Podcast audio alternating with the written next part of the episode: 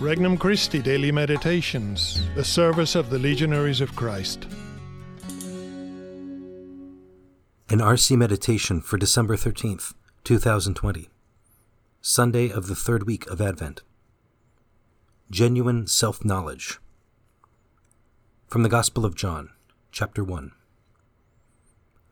A man named John was sent from God. He came for testimony, to testify to the light, so that all might believe through him.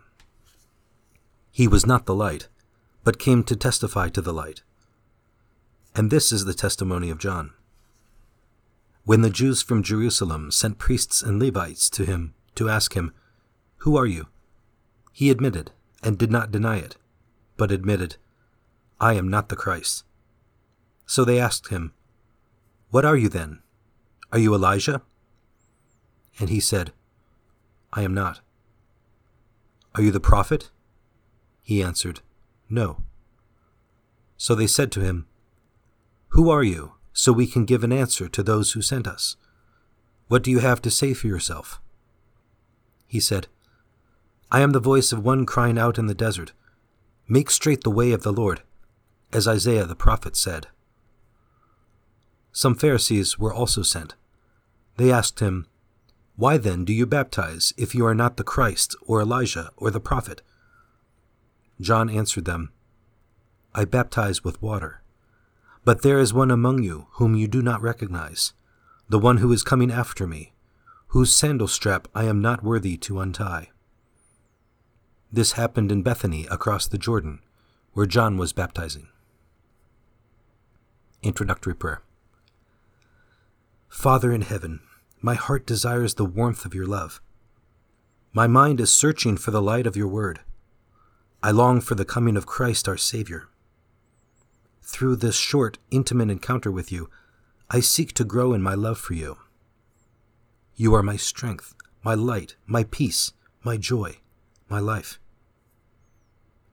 Petition Jesus, help me to generously fulfill the mission you have given me.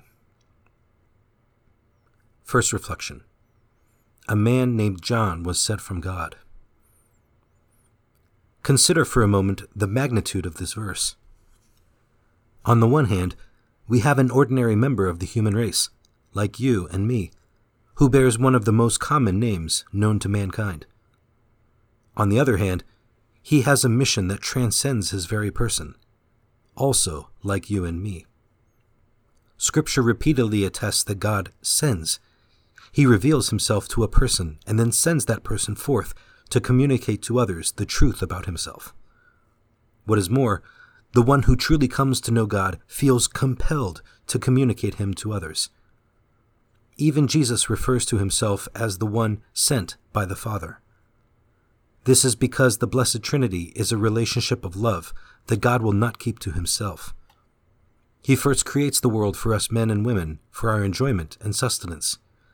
Then, after we sinned, he sends us patriarchs, prophets, kings, and ultimately his very own Son as a way of assuring us that he loves us and wants us to be with him forever. Second reflection I am not the Christ. John knows who he is not. Honest self knowledge is an essential step on the path to holiness. John is attracting the attention of the multitudes in Israel.